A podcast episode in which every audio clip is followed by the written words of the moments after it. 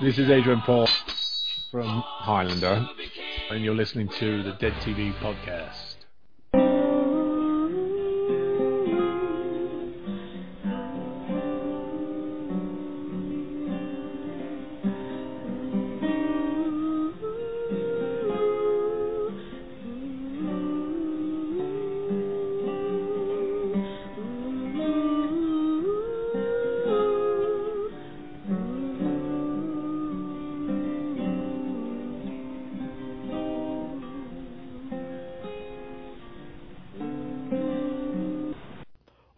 Another exciting episode of the Dead TV Podcast, a podcast dedicated to all the canceled TV shows in the science fiction, fantasy, and horror genre. I am your host, Dr. Chris, And I'm Mr. Seneca. and we are leaving the 80s and 90s soon to go further into the 90s. We're not really leaving the 90s too far, uh, but uh, for now, we got two episodes of War of the Worlds, the series, which started in 1988 and ends in 1990. Or whatever time period it happens to take place. It says almost tomorrow in every single episode, so it's probably the 90s based on at least Debi's age. So, and we're gonna cover these two episodes now. Mr. Seneca has the plot synopsis for Totally Real. Totally Real. Originally aired April 23rd, 1990. Season 2, Episode 17. Debi is caught up in a fight simulation game developed by the aliens to study human creativity. And, like, oh my god, guys, you, this game is, like, totally real. You die in the game and you die in real life. It's, like, totally awesome. That's my Valley Girl. you like it? Yeah, just as much as I loved it in Clueless. but you would be more associated probably with uh, Elvira, who also has that Valley Girl kind of like, like gag me with a spoon, because she said that yeah, before. she she doesn't do it quite as quite as dramatic as that, but this Uh, was a very interesting episode. Right. We have a very black and versus white knight kind of uh by black versus white I mean like armor, spy versus spy kind of feel to it. Yeah, I mean it is about VR battles, virtual reality battles, and a betting pool for rich folks that are coming to the games because they want to see a battle to the death. And we have the the And it's put on by game the- master, the it- host, the MC of the games. And it's put on by the aliens by the way, just to get that out of the way. The aliens are responsible for this stupidity. Oh yeah, they're they're trying to study human creativity and how they overcome obstacles in order to learn and adapt. I think I'm not exactly sure how learning about human creativity will help them better fight us, but that's the plot. And the the game master is actually someone that we've seen before. Uh, actor Colm Feore, who plays uh, Nikita, he was in Friday the 13th as the Maestro from the episode The Maestro. Oh. You you recognize his face immediately. He has that mm, presence to him. Yes, and uh, John Tench is the gambler in the episode. He's one of the gamblers. There's multiple gamblers because they're all like throwing bids around left and right. Oh yeah, the room is filled with rich people gambling. Mm, he's still working today. Been in a bunch of stuff I haven't seen. I went through his entire IMDb. Unfortunately, wasn't able to see anything. But he's one of the few actors in this thing that has like a longevity career. Andromeda is something else that he was on. He was in The Watchmen Yes, as and- one of the gang members. right. And he was also in Ninja Turtles: uh, The Next Mutation. He was the monkey thief, so he had to wear a ridiculous, stupid costume. Uh, you know, something funny I want to point out about War of the Worlds and Andromeda. Um, War of the Worlds um, would star uh, the the actress who plays um um, um what, what's her name Mana Mm-hmm. uh, Mana uh, Catherine Disher who I've said multiple times would go on to play uh, the coroner on Forever Knight in season three of Forever Knight we would get um, an actress uh, that teams up with Nick to play his new partner um, and this actress would go on to Andromeda, a show we have mentioned multiple times, um, characters, you know, gravitating to. There's a weird connection there. Lisa Ryder, she she would graduate from uh, from uh, Forever Knight to Andromeda, and uh, you know she was on a show with Catherine Disher. That's basically all I was trying to say. okay. IMDb actually has a, a very interesting credit. There's someone in this episode that is nicknamed the Stoner, played by Peter uh, so- uh, Sokoda. Mm-hmm. Sokoda? Sure. And he is a stuntman. He's not really an actor, he's a stuntman. Huh. Yeah, if you take a look at his IMDb credits, he does uh, stunts and has been doing them all through the 80s and 90s. And his last credit there was on the TV show series Monk in 2004. But as an actor, he's only has seven credits. And his last one was Undercover Brother in 2002 as Fortress Security. My note basically says about this entire episode sums up the aliens are setting up some type of virtual reality warrior matching uh, play game, Mortal Kombat video game. What the fuck happened to this show? that was your note? Yes, that was my note. I was just so pissed that this is the direction they went into. Um, Kincaid and Debi go uh, for breakfast and then to an expo, which seems to be up and running like you would go to any convention in 2020, 2019, 2021. Conventions didn't seem to stop during the pandemic. Uh, and, and everything looks like very clean and nice and neat and pretty. But the apocalypse this is is having. supposed to be a, a this is supposed to be like a job fair type of virtual simulation you know get the kids to learn about what careers are out there and in this changing environment of a, a world that's basically deteriorating i'm not exactly sure what type of careers there would be out there I just don't understand what type of like. It, it just seems a little out of place for this like ec- career expo in the middle of like this collapse of society. I mean, we're gonna see a Yeah. police station coming up very soon that looks like the police station from Super Mario Brothers or RoboCop.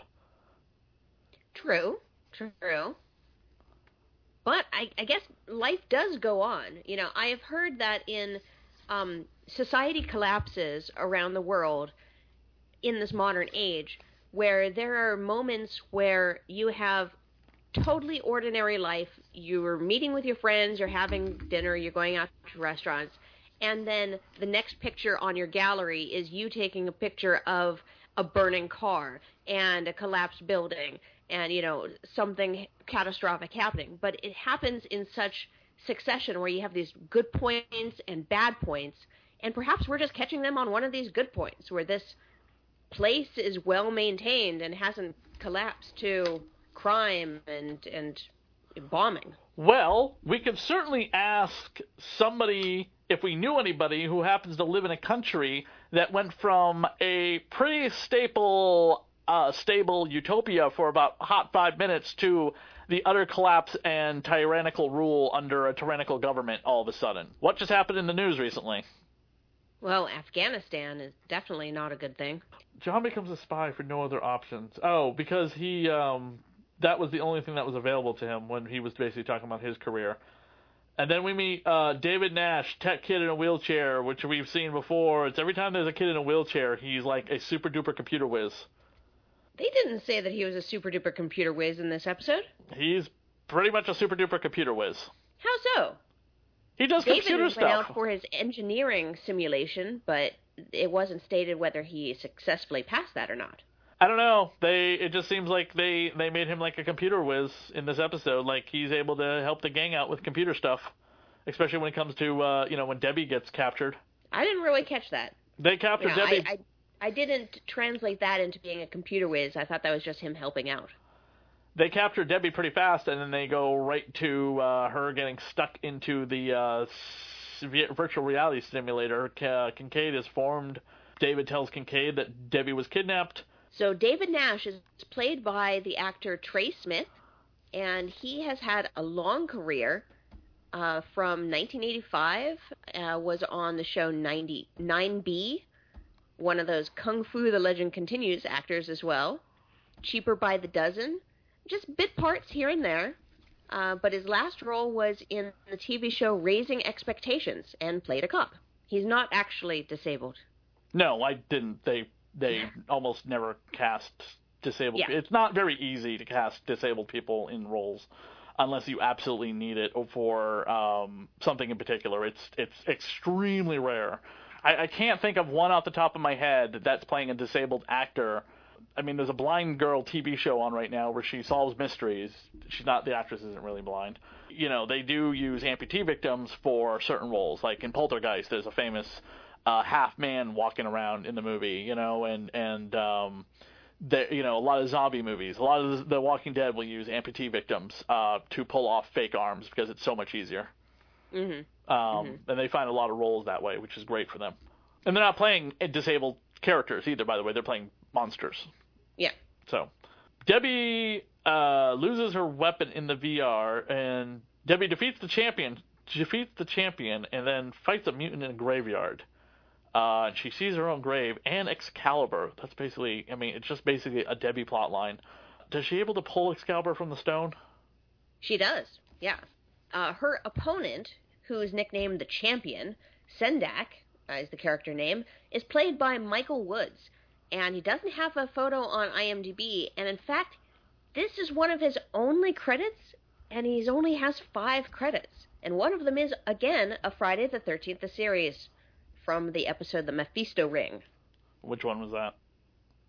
Uh, the Mephisto Ring, he plays Angelo, so I don't know which character that one is off the top of my head, but the Mephisto Ring, I believe, is the um, the Devil Ring. The Been so long, I don't remember. So I know I'm going to be going through these uh, Friday the Thirteenth the series episodes again and kind of redoing the focus areas and refreshing my memory on all this. wait, really? Yeah, Oh, not for here. You know, oh, okay. I was gonna else. say that's that's crazy. Don't do that. Yeah, that's a that's a crazy amount of time consuming effort for that. I thought the focus areas were fine. Uh, No, no, but I want to, you know, put pizzazz them a bit. that's you know, fine. You're- clarify my facts and put some music and stuff like that, and maybe offer them on Patreon. All right, that's fine. I'm not. I'm just saying. It just you you they. I thought they were fine just the way they were. That's all. Uh, John, the gang goes to rescue Debi. John looks like James Bond in this episode. Debi's plot takes forever. I wrote down. Yes, it does. Uh, and we finally get to see Kincaid for the first time pick up a sword, and it's like Highlander. And I couldn't capture one goddamn photo on my phone to make it look right because of the quality of the DVDs is so muddy sometimes when they're swinging the swords around. It just didn't look great. But it would have been great to capture an image of Kincaid in his tux, swinging his sword like he is Duncan MacLeod. yeah, Because that is yeah. literally what he is in about three years from this time. Highlander started in what, 1993, 94? Something like that. Yeah, so we are seeing the precursor of uh, Adrian Paul swinging a sword around. I was just screaming, Highlander, Highlander, Highlander. I wrote in my notes over and over again. Because that's what it is. I mean, there's nothing else. this is maybe like if this is Mark Hamill flinging a sword around. Well, one of the things that I noticed in this episode is that you know they're trying to get into the gambling pool in order to save Debi, and it's a thousand dollar buy-in. I don't know how they got a thousand dollars or a tuxedo for Kincaid. That just seems like it would be something that, for one, you couldn't find in this new economy, and two, he's in a shelter in the sewers, so I wouldn't really peg that as something he owned. yeah, I'm kind of curious. If, like, I, I'm just assuming he stole it. Yeah, yeah, that could be. Or he had something he bartered something like he would he's so handsome he was just like i'll take you out on a date if you give me a tuxedo and she was just like oh yeah of course johnny. By the way only the women he sleeps with call him johnny. Have you noticed that through the show? Yes. okay that is harrison doesn't call. J- harrison doesn't call him johnny. Debi doesn't call him johnny. Susan doesn't call him johnny. The women he sleeps with or he was in combat with which we will learn very soon call him johnny Well, they share a very intimate relationship, you know? I, I guess yes, obviously, because he's sleeping with them. Kincaid actually makes a bet uh, with diamonds, which was interesting. They must have been like cubic zirconias or something. Hmm. I would not expect the, the Harrison group to have diamonds on hand. Yeah, maybe. Who who played the monsters in the game? The mutants, the monsters, or the zombies, whatever they are. It doesn't really have anything on IMDb for that. Okay, I was just kind of curious. They looked okay for their limited TV budget of makeup and special effects. Yeah, I mean, there was so much fog you really couldn't see them very clearly. Debi Wait, takes a very wait, wait, interesting wait, approach to Wait, wait, wait, wait, wait, wait. That's why I wasn't saying anything. All right, repeat what you said earlier. Uh, Debi takes an interesting approach to the game. Uh, she decides that since the game is working off of her fear, that maybe if she changes her her mind on things and stops being fearful and creates something else within the game, then the game will change for her. And she does. She actually creates a, formal dinner time experience with her mom dressed as a 1950s esque housewife cooking dinner. Something that uh, Debi says that she hasn't made dinner for her since she was a little kid. That's kind of sad. Oh, that is sad. Yeah. Uh, I'm also kind of shocked they didn't put Susan and Harrison together the entire time of this entire show, other than the uh, fantasy that Debi had of the domestic bliss of like Uncle John and Mom and Dad. Not once. Yeah, but I don't think I would have liked to watch that. Oh, the producers would not have cared what our opinions are, whether we were the audience then or the audience we are now, because that is what sells a show. Sex and romance, when your two main characters, will they or won't they? And don't forget, this was hinted at uh, a little bit, a microscopic amount, that was pointed out to Harrison by um, Ironwood in the previous season. Iron Horse. Iron Horse. Iron Horse. Yeah, but Remember when she got all dolled up for that date, and I and and and, and Blackwood was looking at her longingly, you know, and Iron Horse says you should uh should ask her out. I can feel the sexual tension between the two of you because that's the way it's written. Because it's the '80s and moonlighting was what everyone wanted to do. I don't think that Harrison has very good choice in in partners, so No, I, I well, wouldn't want does- that pairing. Neither does Debi. I mean, neither does Debi. Well, neither does Debi, yeah, but neither does Susan either. Neither does Debi, by the way, either. Alien Go Boy and like you know all the other like little teeny bopper romances they've tried to set her up with in plot lines. Um, the worst being Alien Boy, which we will get to. He's coming back. Yeah. yep, puppy love, just sci-fi style. Um, the only time child romance has ever worked in any movie I've ever seen is possibly My Girl, but it ends so tragically, as well as um, uh, have you ever seen Camp Nowhere with uh, Christopher Lloyd? yes, a long time ago. Great movie. I, I rewatched it like a couple years ago. I still think that movie holds up very well. You would never be able to get away with what those kids get away with, of course. And, and Christopher Lloyd's like borderline kidnapping, basically. All's well that ends well. My last note is just that I'm shocked they didn't put Susan and, Deb- and Harrison together because I, I always felt like that was going to be a lead into something. Huh. Well, Debi actually fights her way out of the game. Yes, she does Yeah, she- very well. She is, you know, works her way around the puzzles that Sendak is trying to put her in and shoots the right Kincaid and then is able to get out of the game. Because if they were to unplug them while they were still in the game, everyone would have died that was in, hooked into the program. Mm. Also, it reminds me of the Matrix in a way. You die in the game, you die in real life because you can't. The mind can't exist without the body. I mean, I think that's the thing Yeah. about every virtual reality. Tron, the Matrix, whatever. Yeah, the TV VR rules. Yes, and by the way, uh, another Forever Knight connection. At the the right after I watched this episode, I went back and started continuing my rewatch of Forever Night season three. Catherine Disher. Uh, there's an episode called "The Games That Vampires Play." Nick gets addicted to a virtual reality video game where he can actually be his true vampire self, and Catherine Disher's character is constantly trying to tell Nick that this is a bad idea because you're going to give in to your baser vampire instincts and all the while he's trying to figure out who killed some programmer of the video game. She's in the game. Mm-hmm. Like the clues in the game. Like the the killer's not in the game. It's not like the video game came to life. Okay. But you basically get to fuck a vampire in the video game. Hot. She was indeed yes until she you know until Nick stepped in and had to be all like I'm gonna be super cop and you know vampire super cop. Vampire super cop. That's all I have for this episode. Uh, we will move on to the next episode with a quick break and Mr. Zeneca's plots. Your wow, focus area of the week.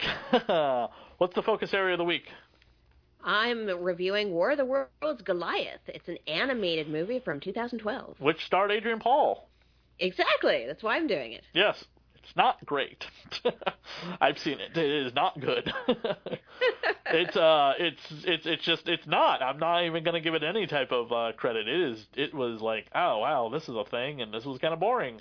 And people think the Tom Cruise movie isn't that great. I thought the Tom Cruise movie was actually pretty good. It's just Tom Cruise is too big of a star for that story. You and I sometimes have differing opinions as to what's good and what's not good, and that's okay. Okay. You know, That's it's our podcast. We can have different opinions. As long as mine is always right. Aww. um, does that also account for the TV shows that we've done? Because I know you were not a big fan of Witchblade, right? No. Okay, No. I, I I'm th- not really a big fan of cop dramas. Okay, and I was running out of steam on the Addams Family, but you could have done the Addams Family until you were dead in the grave, right? Yeah. Okay. Addams Family all day, every day. It's yeah. What about I- Constant- I love What about Adams Constantine? I love that one too because they actually did their homework. What about Spawn? Spawn, it was okay. What about okay? We both can admit Swamp Thing was terrible and just made to sell toys. Okay. Uh. Bill and Ted, really bad. it was bad. It was terrible. Kindred, a lot of fun. Could have done better with a better script, but the idea was. It had promise, It had but promise. it didn't really deliver. And what else did we do? Um. Oh, Dracula. Dracula? Yeah, Dracula. Dracula was great. Dracula could have gone on another season. I enjoyed it. Yeah. Now Clerks. th- I'm gonna have to hold out for Reaper to see if I enjoy that as well. I, I think Reaper will be the big one that, in terms of quality, will be well loved. For one thing, Ray Wise plays the damn devil. It's Ray Wise. you know, he's a great actor, you know, and everything he's been in, from Twin Peaks to Robocop to so on and so forth, you know, everything else he's ever done. I will hold out my opinion until I actually see the show. Okay. We, we know the first episode will be good because it's directed by Kevin Smith. Yes. Yes. Well, hopefully. All right. We'll be back with more Dead TV podcast in just a few moments. Welcome, gentlefolk and people of all ages. This is Mistress Zeneca coming to you from beautiful Atlanta, Georgia's 2021 Dragon Con. As featured in the 2012 War of the Worlds Goliath movie. On the battlefield, in this corner, we have our human heroes, the savers of humanity, the hallowed dead, the toughest roughnecks that humanity has to offer. Do they have what it takes to stop the invasion? And in this corner, at approximately 80 feet tall, with three legs, multiple arms, and a real nasty temper, is the Martians. Will these heels defeat our baby-faced good guys? Only time will tell. Let's get ready to rumble!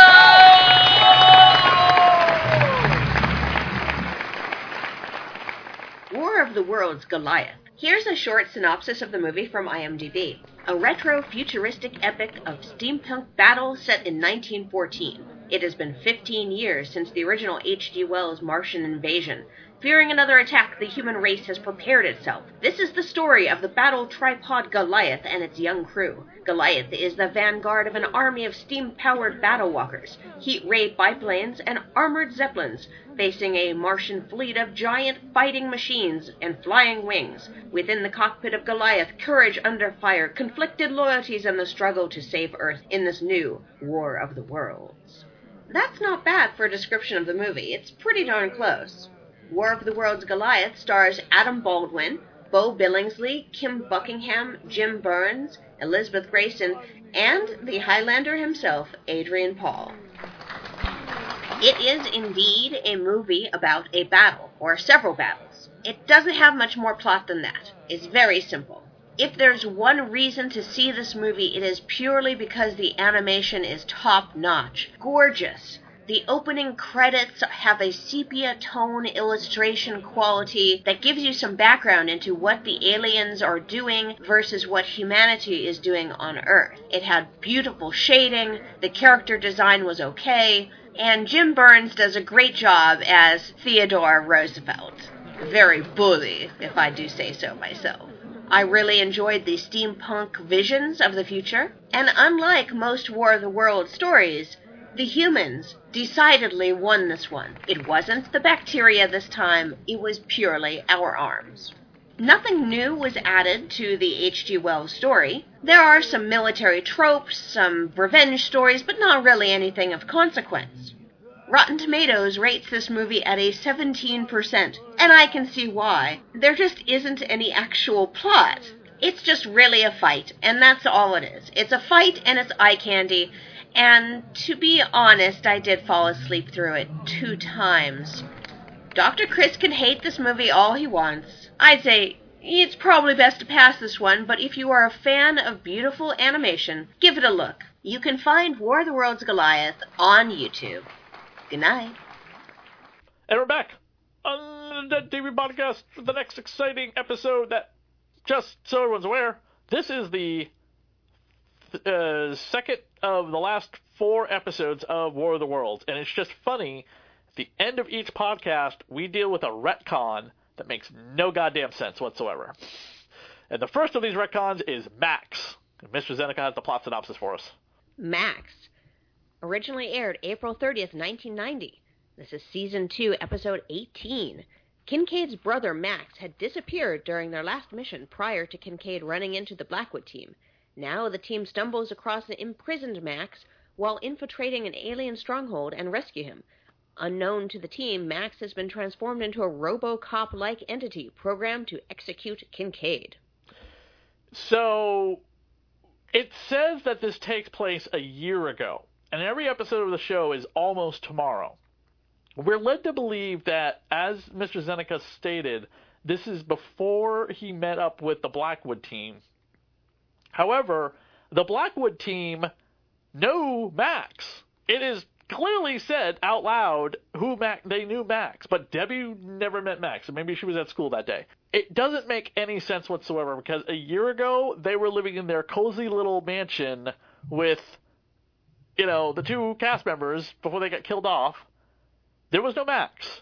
And Kincaid's underground sewer lair is seen in all the flashbacks.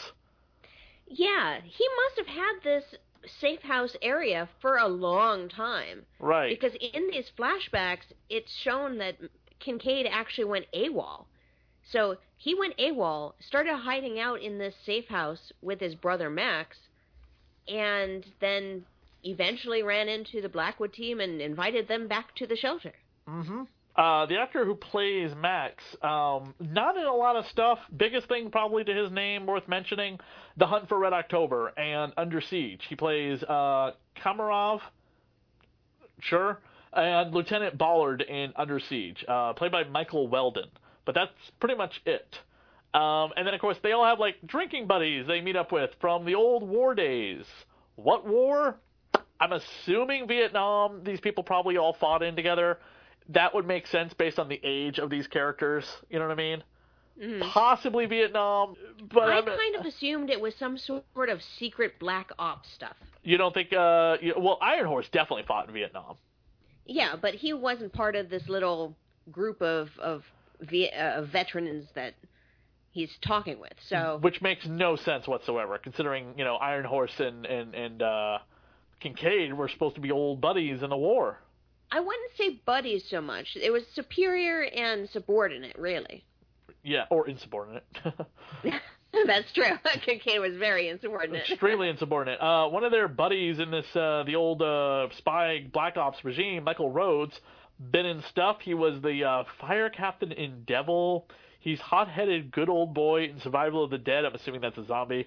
Um, and he was James Engelman in uh, Hollywoodland, who I do remember whose character that was. Hollywoodland, by the way, is the uh, story about a private investigator hired by uh, a grieving mother to find out did her son actually kill himself, and her son was George Reeves.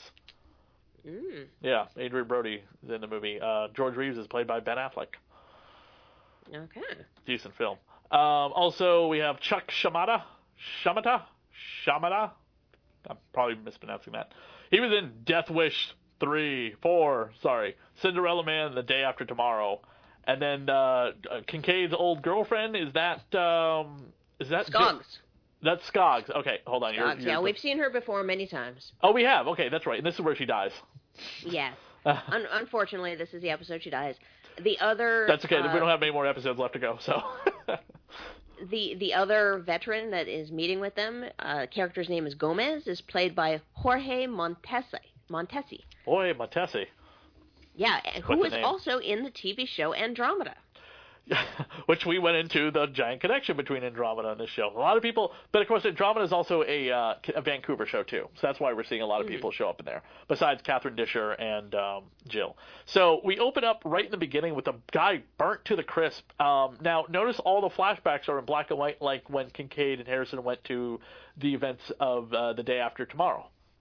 Yeah, so anything in the past is in black and white, and present time is in color. Stylistic, okay. So when the aliens bring back Max as their clone Terminator thing, the entire episode, which okay, so I have to talk about what Miss Rosetta and I were talking about offline. When I'm texting her this, and I keep saying the name Max, she is going out of her skull thinking I am talking about the cartoon we are about to cover in a few weeks. Well, I mean, I mean, like you know, you were saying Max, and I was thinking the Max. I thought that was so damn funny. You're like, what are you talking about? I'm like, What are you talking about? Like, no. I'm like the Terminator, the blonde girl, and you're like, uh, I'm like, no, no, you say the blonde girl, and I'm like, what? And then I sud that's what I realized immediately when you're talking about the homeless person because he's a homeless guy. I'm like, oh, we're talking about two completely different things. She hasn't seen the episode yet.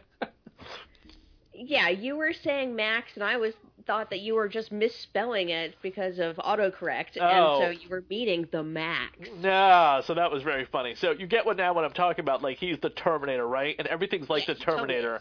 he walks into the uh, the the the government facility, just blowing people away. The way he- he is just like hunting down the former members of his team is like the Terminator hunting down Sarah Connor. They go to a nightclub. You know, the Terminator goes after John, uh, uh, Kyle Reese, and Sarah at a nightclub. And Yeah. like so often. And how many times did we keep using that targeting scope in his head? oh, there was at least five times. Right. And he's got like the giant gun too, which is like, isn't that a grenade launcher? I don't know. Yeah, He got shot so many times, but he's a robot. He's purely a robot, and he's got like this human parts added to this robot, so he's you know cyborg-ish, but really he's a robot with human skin. I do love the fact that every time they're uh, drinking together, um, John's watering hole is the strip club. I think it's the only strip club in town. It's the only strip club in town. By the way, It's the speaking only of one they've got the set for. Yeah, apparently so, and it's it's it's it's so funny that we're uh, the uh, it, it, it, in the time of the apocalypse, um, you you will find like sex and strip clubs becoming like the thing to make money, right? Yeah. Right, because it's lucrative business. It's easy to do if you can do it. I'm not saying it's easy work. I'm just saying that if you have the means to put yourself out there to do it, You got it, flaunt it. Exact. That's exactly the words I was looking for. I wasn't sure if I was um, of the right sex to say that.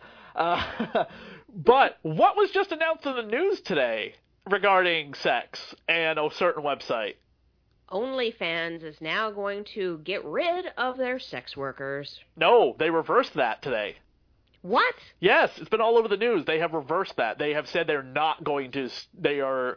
They have completely done a one uh, 360 on that. It's been all over uh, the news. And, Well, that's probably the smarter reason because you know if they were going to remove porn off their site, it would go the way of Tumblr. Tumblr went from a billion dollar company to being sold for three million dollars. They see that. They got the backlash from their workers. They got the backlash from their audiences, the people that pay the money, and I am glad that they reversed it. I hadn't heard about that today because I've been working on this, but I am super glad about that. did you watch all four episodes like today? I did. Holy shit! I could not do that with this show. bee. Reaper, the Max, the Max is like 13 minute episodes. Um, with commercials, they're apparently like tw- 13 minutes. Or you cut out the the credits too. God, you're a trooper. I could not do all four of these episodes in a row. This, I mean, I'm sorry. This the quality of the show went downhill. No, I did all four episodes, and I thought it was a pretty good reason for my day. You know, Um, I set aside my day job and worked on oh it. boy. You were totally right, though. This is Terminator all the way. Now, the military calls them Like they have their number listed. Like they've been keeping tabs on the Blackwood team, and uh, just the continuity that, that just doesn't. It, again, they were like involved with the military, and then all of a sudden, the military is just like, uh, we don't know anything about no aliens, even though it's in the history books in this continuity that aliens came to the planet once upon a time. But the it bugs the crap out of me how badly the writers just didn't care. And I know they were under the gun from the studio, and we read that giant thing. Go back to the beginning of our season two coverage. I read an email from somebody about what was going on behind the scenes of the show. But this just baffles the crap out of me that one moment we're in the mil- with the military and the next moment we're not. And the only thing we've ever gotten is that one time Harrison says uh, the military just stopped taking our calls one day. Yeah, yeah. And Uncle Henry Hank, Uncle Hank, right? Just di- completely disappeared from continuity. True. Yeah, just ah, it's so aggravating because it's just like the military all of a sudden are after them, and it's just like, don't they? Oh, this is the Blackwood team. Oh yeah, we shouldn't be after them because they know about the aliens, and we know about the aliens too. They never explain the destabilization of society and the government in a very concrete way. It's a little bit explained in a giant retcon coming up we're about to cover, but not in a way that is that still makes any sense, lick of sense. It is vague. And, you know, I, I guess it's better to be vague than try to nail down exactly what fell in society and when. Also, John says that he thinks the aliens are bogus during one of the flashbacks. Once again, we have already covered. I thought, and I was wrong, but I thought maybe the aliens did a giant mind wipe of everyone, like in Doctor Who, and that's why no one remembers them. But it was so long ago, it's just kind of like, oh, that happened. But John is like, oh, aliens are bogus, but aliens invaded the, the planet in 1954, 54, 56. Well, remember they did say that there was some sort of human denial Ru- going on. Yeah, but John's in the military. Come on, it's just it's bad writing. The relationship between Max and John is, is very stressed. You know, they're solar opposites from one another, and John just wants to be like his big brother Max, but yet goes AWOL and doesn't do the falling in line that his big brother wants him to do. Do you think it's funny the aliens can see everything through Max? Well, they inserted the Watcher in his eyeball, which is why at the end of the episode he stabs his own eyeballs so that they can't see.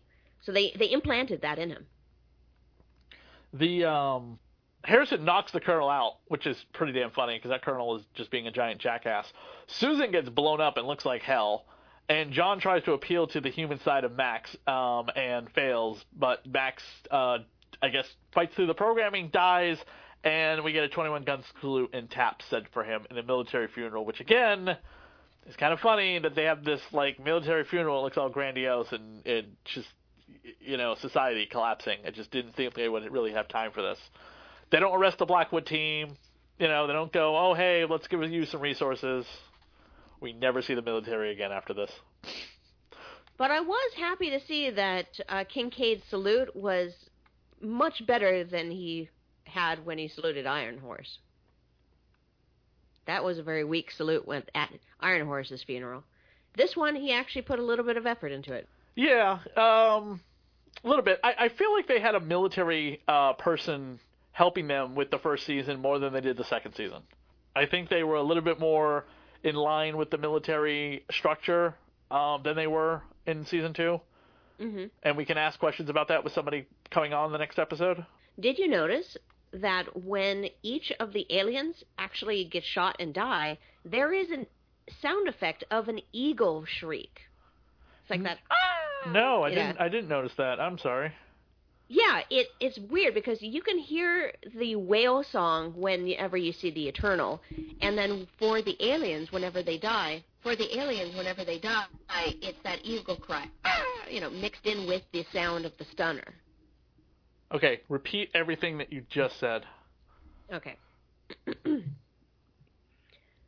with the Eternal, you can hear the sound of like the whale songs, part of the sound effect for the Eternal. With the aliens' deaths, you hear the eagle shriek, ah, you know, mixed in with the sound of that uh, stunner device that they have. So it's I don't know why I didn't notice it, or if maybe it just popped up in this episode, but I heard that clear as day in this episode. Okay, maybe I maybe I maybe I missed it. I was just too distracted by the fact that they made taps like a thing in this. And they've had military characters die in this season too, and this is the first one we get it. Well, they need to add it a bit of specialness because this is Kincaid's brother. I guess so. One of the military. Oh, go ahead. It's not often that your brother comes back to life, tries to kill you, and then gets killed once again. The um, he's just listed as MP. We've had more than one MP in this episode, but uh, I wanted to point out that the MP, one of the MPs in this episode, is played by Barclay Hope. He played Clifford Blossom on uh, Riverdale. Mm, nice. And he's been in many other things, but that's just the most recent thing that people might know him as. Clifford Blossom. I think this was he's Claudius Blossom as well. I think this is uh, Cheryl Blossom's uh, father on the show. She's the redheaded, voluptuous, catty-like character. Because mm. Archie needs one of three different color girls, right? Blonde, brunette, redhead, and black. That's the way they wrote Archie. uh, That's all the notes I have for this episode. That's all I have too. But I have one thing to say to you, Dr. Chris. Congratulations! Uh, your podcast, Goth Girl Horror, was nominated for Best Short Form Podcast. So, congratulations to my co host on his other things. Oh, thank you very much. Yes. Um, I swear to God, I. Uh, so, you submit the podcast and the episode, and I might have submitted this one for best interview, and I did the John D. LeMay one. Mm-hmm. So maybe That next time I- it is a good episode, but uh, maybe next time I'll just submit the show itself.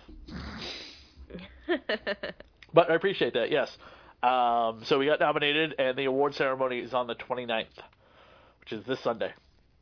Excellent. Yes, I believe it's this Sunday. Uh, 25th, 26th, or 27th, 20. Yes, 29th is Sunday.